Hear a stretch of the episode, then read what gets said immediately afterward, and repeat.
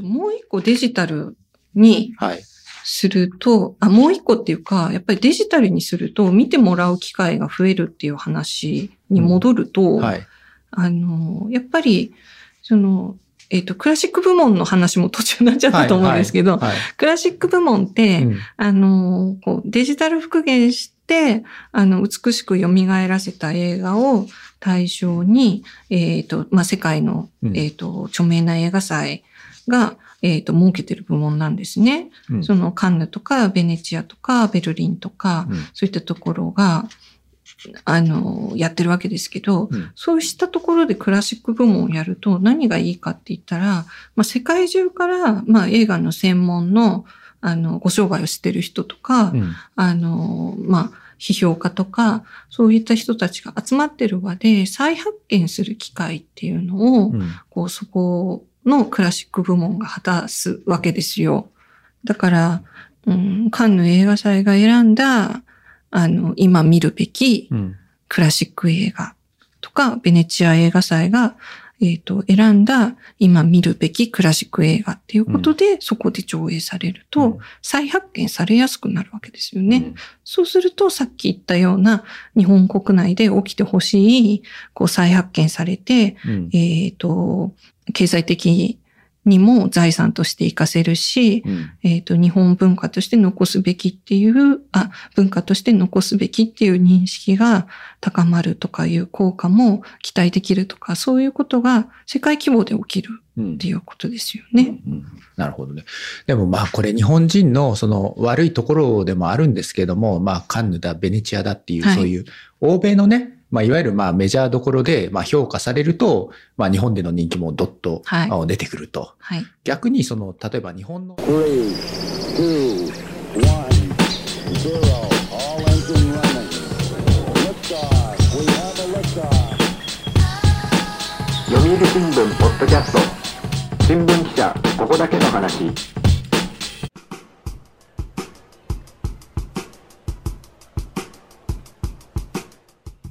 読売新聞ポッドキャスト新聞記者ここだけの話。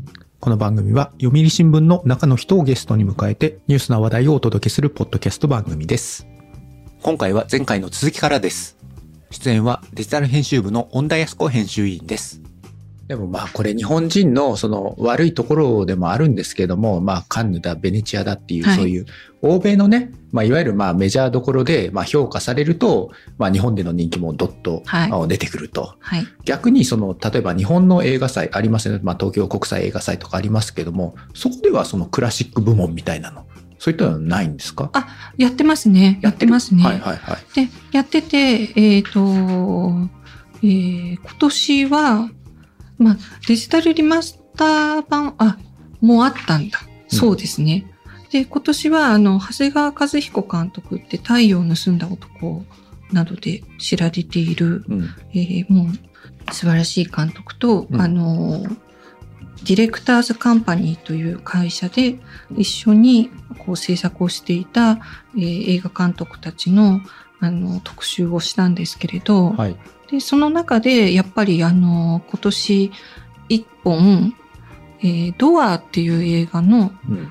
上映がされまして、うん。あ、あと光る男っていう作品もそうなんですけれど、うん。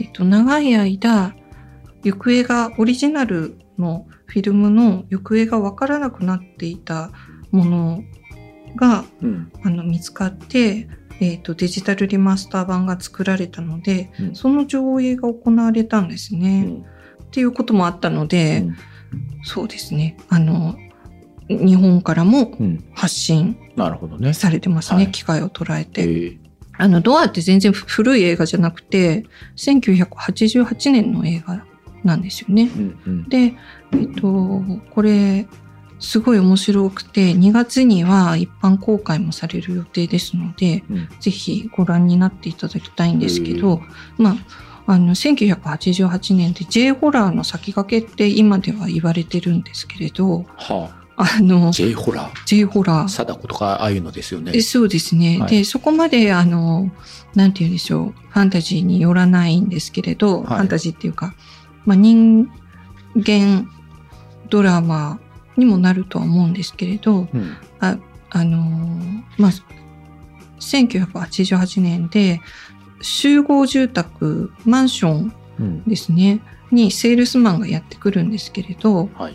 でそれを、まあ、今だと訪問販売とかあんまりなくなりましたけど、まあまあセールスマンがやってきて、はいはいでそれをあのえーあの美しいあの奥さんが奥さんっていうか美しいその家のあの女性が、うんあの冷たく追い返しちゃうんですよ。ああ、まあね、訪問販売。はいそうはいでも冷たく追い返しちゃってでまあちょっと怪我まで負わせてしまってあの成り行き上、はい。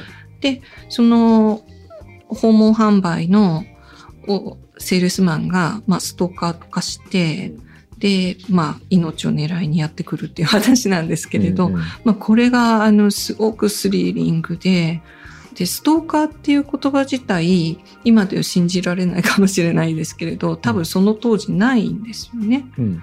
もうその先駆けみたいな、もう先駆け先駆けみたいな映画であり、なおかつスリリングで、うんでもう、あのーなんて言うんでしょうね。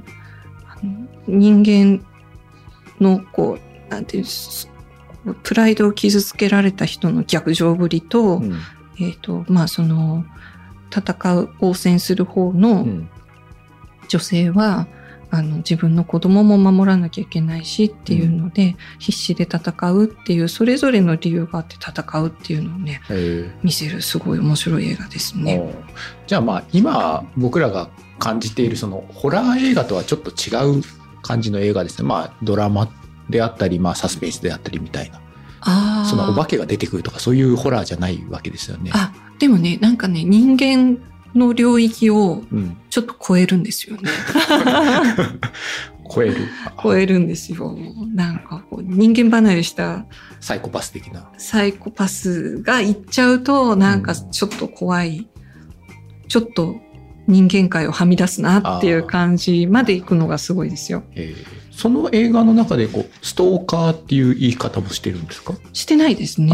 言葉がやっぱり言葉はね。ないやっぱないですね。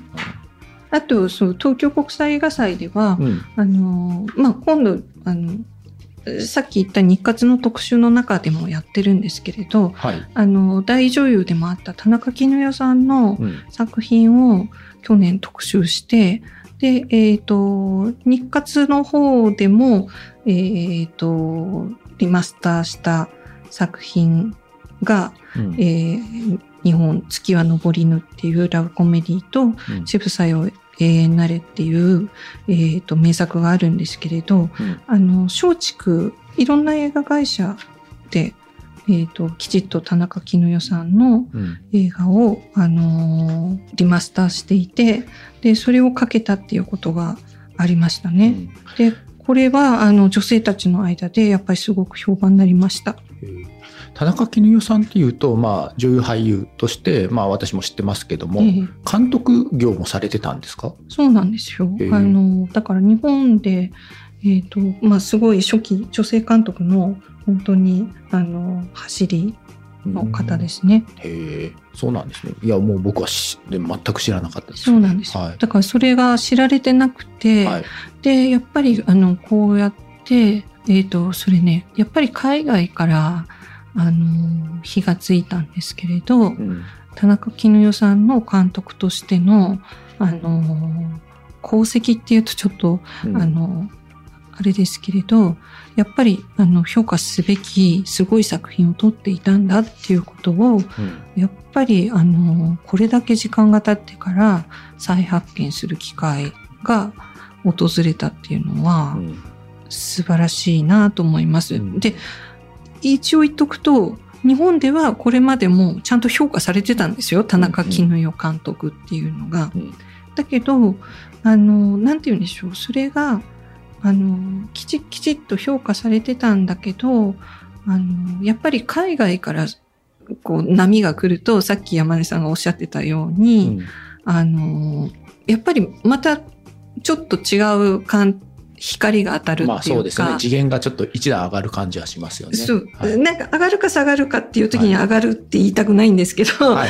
あの、そう、なんかでも、ちょっと注目しちゃうっていうのは、やっぱり日本人の差がですよね。うんで、海外の人がこれを知らなかったすごいって言うと、うんあ、すごいっていうふうに、そうなりますよね。うんうん。ただ、まあ、あの、きっかけはどうであれ、あの、やっぱりすごいんで、あの、あの、発見されるといいなと思いなます。るほどね。じゃあ、その今回、その田中絹代さんの、おまあ、デジタルリマスター、要するに、まあ、日本の映画史においても、まあ、非常に、まあ、重要な作品なわけですよね、そしたら。そうです。女性映画はい女性監督っていう意味ではね。そうなんですよ。だから、うんあの、こういうデジタルで見られる素材があれば、そういった再発見とか、また広がるっていうムーブメントが、うん。世界的なものにもなりうるわけですよね。うんうん。その、やっぱり日本の中でもフィルム上映できるところは限られた素敵な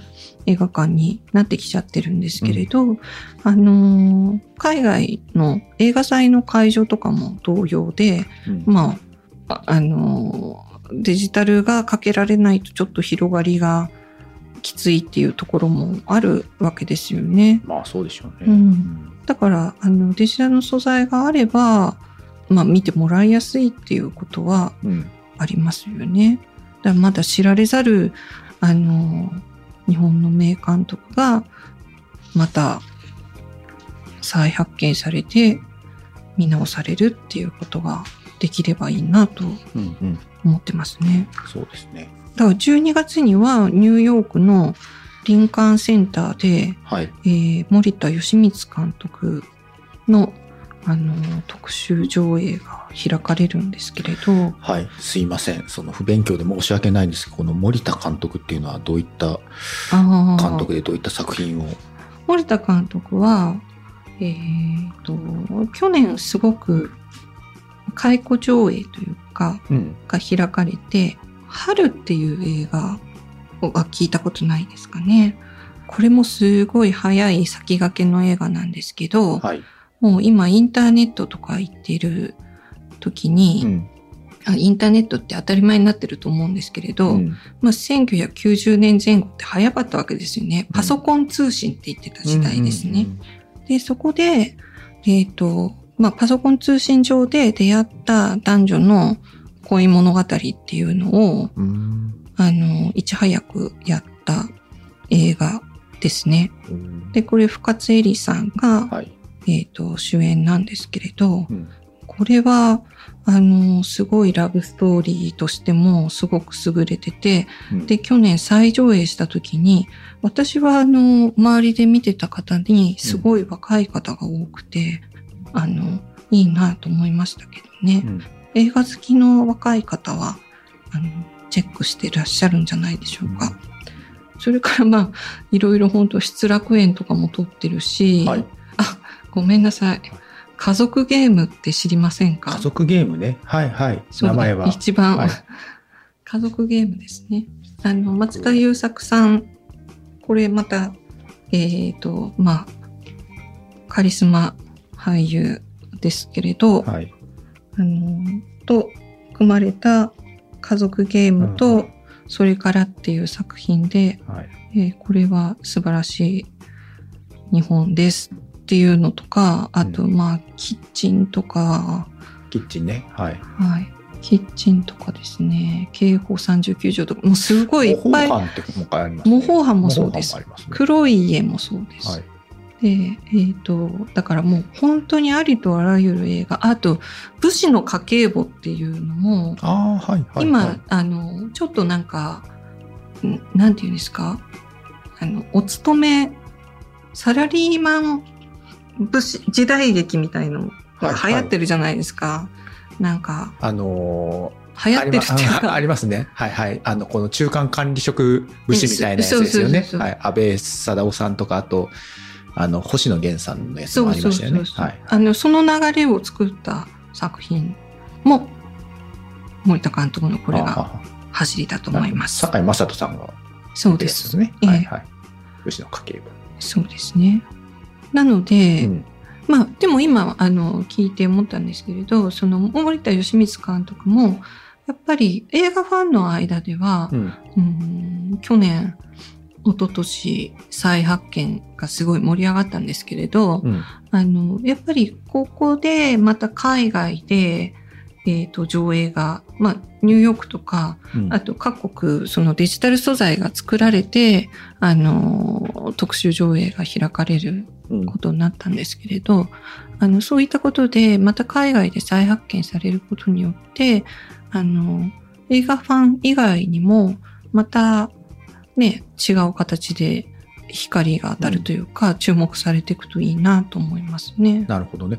このニューヨークで行われるこの森田監督の上映っていうのは、この森田監督の特集上映会みたいなやつなんですか？はい、そうです。あじゃあまあその海外でも評価が高いっていうか、まあニューヨークでも評価が高いっていうことなんですか？高いと思います。あの、うんさっき言い忘れちゃいましたけど、うんもう家族ゲームってめっちゃ評価高いと思うんですよね。うんうんただ、あのーまあ、なんでこれまでそんなに海外で発見されてないかっていうのについては、ちょっと私もそんなに詳しくないですけれど、うんでも、刑法39条もベルリン映画祭で賞を取ってますし、うんうーんと、うんなん、なんでしょうね。ただ、注目を集める作品は、撮ってらっしゃるんですけどね。うんなんか、まあ、今だと、こう結構、その、映画祭に出てくる、海外の映画祭に出ていく映画って、うん。な、なんていうのかな。なんか今と、あの、出品される感じがちょっと違うのかなっていうふうに思いますけどね、その、はあはあ。確かにまあ最近その映画祭あの映画賞を取る作品ってまあ映画賞を狙ってなんか取りに行ってる。映画賞を取るために作っている作品だなっていう気がしないでもないですけれどもあそういうことはそういう感じしますか？思ったりしないですか？うーん、なんかそれは微妙ですね。はい。なんか、なんとも言えないけど、たうん。ただ、あの、世界で通用する映画を撮ろうっていう意識は頭の中にあるんじゃないですかね。で、それは一概にう、んそれがすっごく強い人もいると思うんですけど、うんあの、それもちょっと踏まえてる人とか、まあいろいろだと思います。でもその僕が仮に配給元の人間だとすると先ほど来から言ってますけども海外で賞を取って箔をつけたら日本で大ヒットするっていうふうに分かってればやっぱ賞を取りたいな賞を取りに行こうってなりますよね。そうですうね。んそうそうそうそうそう、うんそう、そうなりますね。うんとなるとじゃあ海外の賞で取れる作品ってはどういう作品なんだろうっていうリサーチもなんか僕が配給元だったらなんかまあマーケティングの一部としてしちゃいそうな気がしますけれども。そうそう、まあ、し研究されてるんですかね。でも、うんまあ、ね、周りの工業製品じゃないんで、うんやっぱ結局、その、作ってるのは映画監督うん。が基本的に、えーの作品として、うん。あの、作ってるわけじゃないですか。うんうん。その、えー映画によって作られ方はいろいろですけど、うん。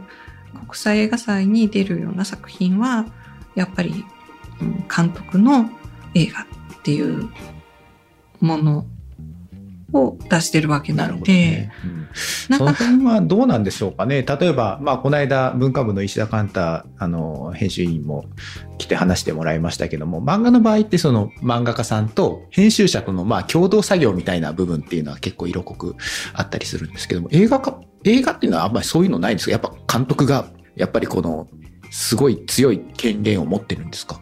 うん、そうでも、そうでも、そう、あの、創作の、やっぱり統括は監督っていうのははっきりしとかないといけないと思うんですけど、うんやっぱり、あの、もう一つやっぱり編集者に当たる役割でうん重要なのはプロデューサーっていう存在ですよね。ああ、はい。で、そのプロデューサーの方が、まあ作る、前から作る後まで、やっぱり、あの、きっちり、あの、した、その、方向性みたいな、それはケースバイケースですけど、あの、人によりますけれど、うあの、それはやっぱり大事ですよね。で、日本はこのプロデューサーっていう存在が、あの、もっともっと育たないといけないと言われていたりもします。ちなみにその日本の場合プロデューサーっていうのは映画会社さんの人がするもんなんですか？それでもあの独立した、まあ、映画監督みたいな感じの立場でプロデューサーっていう個人事業主みたいな人がいるんですか？うーんと、個人事業主っていうか、まあ、そうですね、小規模な。一人で映画監督として立ってるわけじゃないですか。ええプロデューサーもなんかこう、プロデューサー業を私やってますみたいな。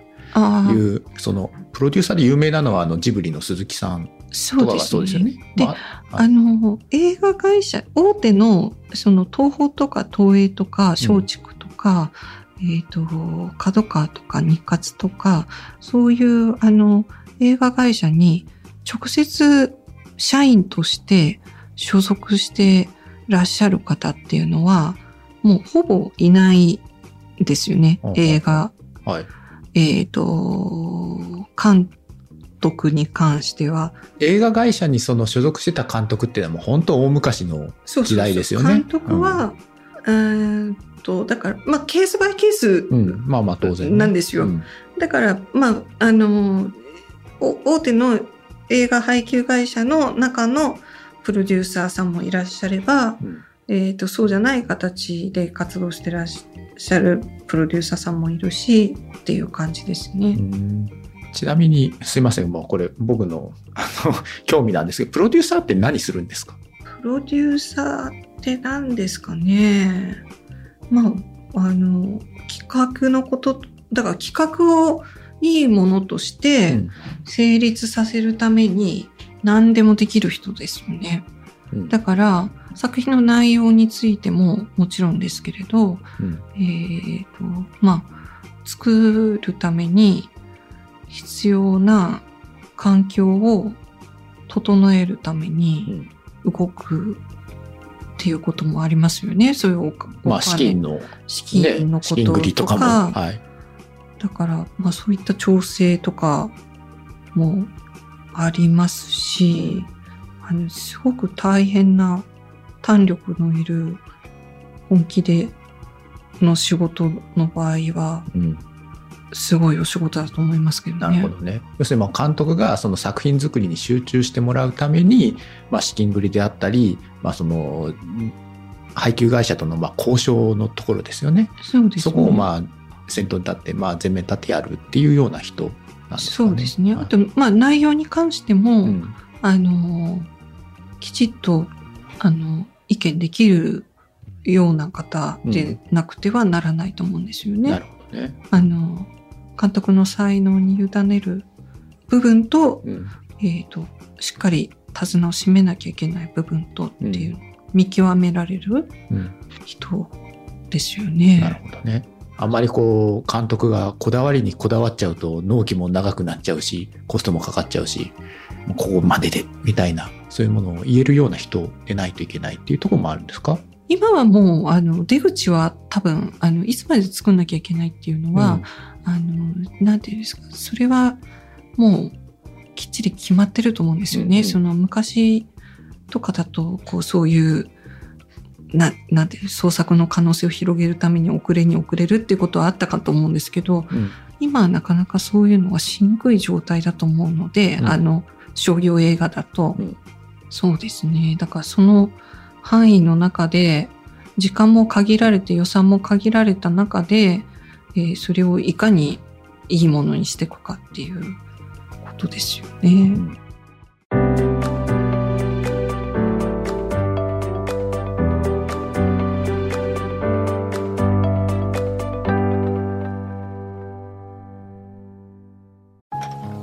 老後は火星かな？どうしたのお父さん？いや今日の新聞。人口爆発広がる移住先私だったらハワイかな。無難だな。新聞がある。話題がある。お試し読売新聞。ネットで簡単。まずは無料で本田さんの記事はですね、どこで読むことができるんですか？はい。えっと、主にはい読売新聞オンラインの方で、はいえっと、最近は記事を書いておりまして、うんで、えっと、ちょこちょこいろんなトピックを取り上げてるんですけれど、必ずやってる、やるようにしてるのは、週に1回、あの、新作のレビューを、あの、書いてます。はい。最近だとどういった映画を？あの、土を喰らう12ヶ月ってさっき言っはたジュリーが主演のやつとか、沢田研二さんのね。ええはい。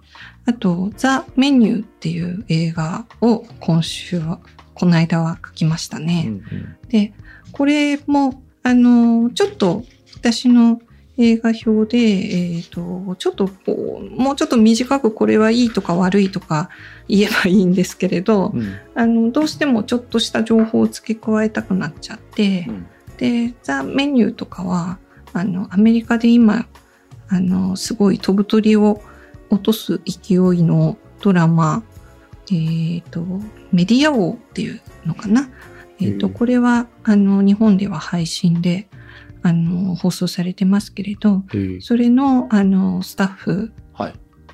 というか、えっ、と、まあ、シーズンで監督を務めてる人と、脚本も手掛けた人が組んでやってるものなので、うんとか、そんな情報とかもきちっと入れて書いてたりしたい、してるので、ぜひ読んでいただければと思います。はい。ちなみにそのメディア王のやつってのはドラマですか？ドラマですね。ええ面白ですね。超面白いですよ。シーズン何本まで行ってるとかあるんですか？えっ、と、シーズン4まで行ったんじゃないですかね。シーズン4ぐらいまで行くとちょっとこう見ると大変だなってこう、後ずさりしてしまいますよ。ええうんなんか現代はあの、サクセッションっていう、後継ぎ、後目はい争いみたいな感じですね。あまあ確かにね、アメリカの新聞社とかそうですもんね。そうですね。うん家族経営みたいなところまあね、最近はね、そういうのはなくなってきましたけども。そうです、そうです。あの、そういう、まさにメディア王の家の話です。ちなみに、まあこれよく聞かれると思うんですけど、どうですか？その最近ご覧になった映画で、なんかこれおすすめだよみたいな映画とかってあったりしますか？ああ、そうですね。まあ、ザ・メニューとかは良かったですけれど、あと、まあ、ちょっと、うちょっとだけ前になりますけど、インド映画のうん。RRR っはい。ていう、これは、まあ、アクションというか、はい。と、なんて言うんでしょうね。ファンタジーでもあり、ラブストーリーでもあり。えー、なんか人間ドラマでもあり、すごいなんて言えばいいんでしょうっていう。インド映画、インド映画って、あの、まあ、ボリウッドとかね、えーまあ、聞いたりはしますけれども、踊ってるイメージしか僕は持ってないんですけども、ええ。はい。そうですよね。うん。でも、その、インド映画ってやっぱり歌と踊りがすごい魅力ですけど、うん。あの、その RRR っていう作品も、あの、すごく魅力なんですけれど、うん。あの、加えてアクションとか、あの、いろいろこう、ド派手な仕掛けはいっぱいしてあるんだけど、うん最近すごく面白いなと思うのは、やっぱりインドって、あの、なんていう、人と人との間に階層みたいなもので、やっぱり、あの、区別されたりしてるまあ、そうですよね。カースト制度がありますからね。そうなんですはいよね。で、そういったものに関しても、こう、なんか踏み込んで、やっぱりそれはおかしいんだけれど、それを乗り越えていこうとする人たちのうん。要素っていうのが、こう娯楽映画の中にきっちり入ってるものが、やっぱり、あの、目立つんですよね。うんうん。だからそういうなんか、あの、あらゆるこう、分断を超えてみたいなことが、うん大げさじゃなくて、うん。ギャーすごいって言いながら、見てる映画の中にきちっとメッセージとして、大げさじゃなくて入ってるっていうのは、これも関心ポイントですね。ああ。面白そうですね。はい。もう RRR はね、これが、あの、やっぱり、イギリスのしあの植民地時代の話なんで、うん。もうひどい目にあの会う主人公たちが会うんですけれど、二人主人公がいて、うんで、主人公たちは、実はこう立場を対立してるようで、こう実はこう、あの、志を一つにしていくっていう話なんですけど、んそれがもうめっちゃ豪華なアクションとともに描かれていくうなるほどね。今上映中なんですか？それ。上映中のはずです。ああ、じゃあちょっと見見に行ってみようかな。ええこれもぜひ素晴らしい環境で見ていただきたい映画なんですけど、ねはいライバルが多いですからね。あの、大作映画がねね。確かにね、あの、スズメの、何でしたっけ？スズメ戸締まりスズメの戸締まり。なんか、もう映画館がジャックされてるらしいですね。聞くところによると。ええそうですよね。だから、なんか、まあ、日本だけの現象ではないらしいんですけれど、うんうんんなんかね、いっぱいこれだけ映画があるからね、なかなか、うん、一日一回とかしか見られない映画だと、うん。なかなか見に行かなくなっちゃいますよね。あの、他の映画はそういう風になっちゃうわけじゃないですか。いや、それこそね、この間あの、あ、この映画面白そうだなっていうのがあったんで、見に行こうかなって思ったんですけども、はい、どこだったかな？それこそ恩田さんが紹介されてた映画ですけども、渋谷で朝と、一番朝早いやつと、もう一番遅いやつ、夜の9時とかスタートのやつ、あの、なんか全国の映画館を回るみたいなやつだったような。ああ、あれ、なんて言ったかな？あなたの微笑みですね。ああ、はいはいはいはい、それそれ。あれ、もうちょっとやってんじゃないかな。いやいや、朝とね、一番早いやつと一番遅い時間帯だけだったらこれはまた見にくい、見に行きにくいなって思って。残念ですね。はい、で、それこそあの、私ね、出身があの北九州の小倉なんで、あ昭和館さんがね、はいはいはいあの、出ているっていうことで、まあ、ね、この間昭和館さん、あの、旦過市場のね、あの、大規模な火災で、あの、被災して燃えてしまいましたけども、な見に行きたいなと思ったんですけども、なかなか時間がシビアだなって思って、あ、そうですね。後ずさりをしてしまいましたけど。そうなんですよ。だから今ね、本数が多くて、本当に迷うと思うんですけれど、うん。あのーね、だから私も週一本映画のレビューを書くのに、絞り込むのは本当にそうですよ、はいそのレビューを書くってことは、その一本だけ見りゃいいってわけじゃないですもんね。いくつか見て、じゃあこれをレビューしようってことになるんですかそう。なんですよ。はいだからギリギリまで、いつもギリギリまで見てるんですけれど、あの、もう、どれがいいのかなと思って見てるんですけれど、ね、やっぱりそんなに何本も人間なのでう、ん。書けないので、はい。そうなんですよね。あの、ちなみにちょっと教えてもらいたいんですけど、そのレビューを書く作品っていうふうにのは、どういうふうに決めてるんですか？もう自分で、あの、まあ、当然、まあ、会社の経費は経費ですけども、こう、映画館に見に行って、お金払って、普通にお客さんとして見に行って、いくつかね、それで書くものなのか、あの、映画の場合って、はい。あの、大体試写が事前にあるんですよ。ですよね。はい。で、試写を見るんですけれど、まあ、それは時間と自分の都合との戦いなので、えっ、と、その試写でどうしても見られなくて、でもこの映画見とかないとまずいんじゃないのっていうものに関しては、うん上映が始まっちゃってから自分で見に行くっていうこともあります。で、その自分で見に行って、それでレビューをすること、その作品をレビューすることとかもあるんですか？あります。だまあ、あのーそうなんですよ。あります、実際。あと、もう一回見たくて、あの、見ないと、ちょっと、わかんない、わかんないっていうか、うんきちっと書きたいなと思って、えっ、と、もう一回映画館に行くようなこともありますねな。るほどね。わかりました。はいありがとうございました。えー今日はですね、えーまあ、映画の話題ということで、えーデジタル編集部、本田康子編集員にお越しいただきました。ありがとうございました。ありがとうございました。はい読売新聞ポッドキャスト、新聞記者ここだけの話。この番組ではリスナーの方からのお便りをいつでも大募集しています。お便りは概要欄にあるメッセージフォームのリンクからお寄せください。ツイッターでもハッシュタグ記者ここばなをつけて番組の感想をつぶやいてください。今回も最後までお聴きいただきありがとうございました。次回の配信でもお会いできたら嬉しいです。ナビゲーターは読売新聞の山根でした。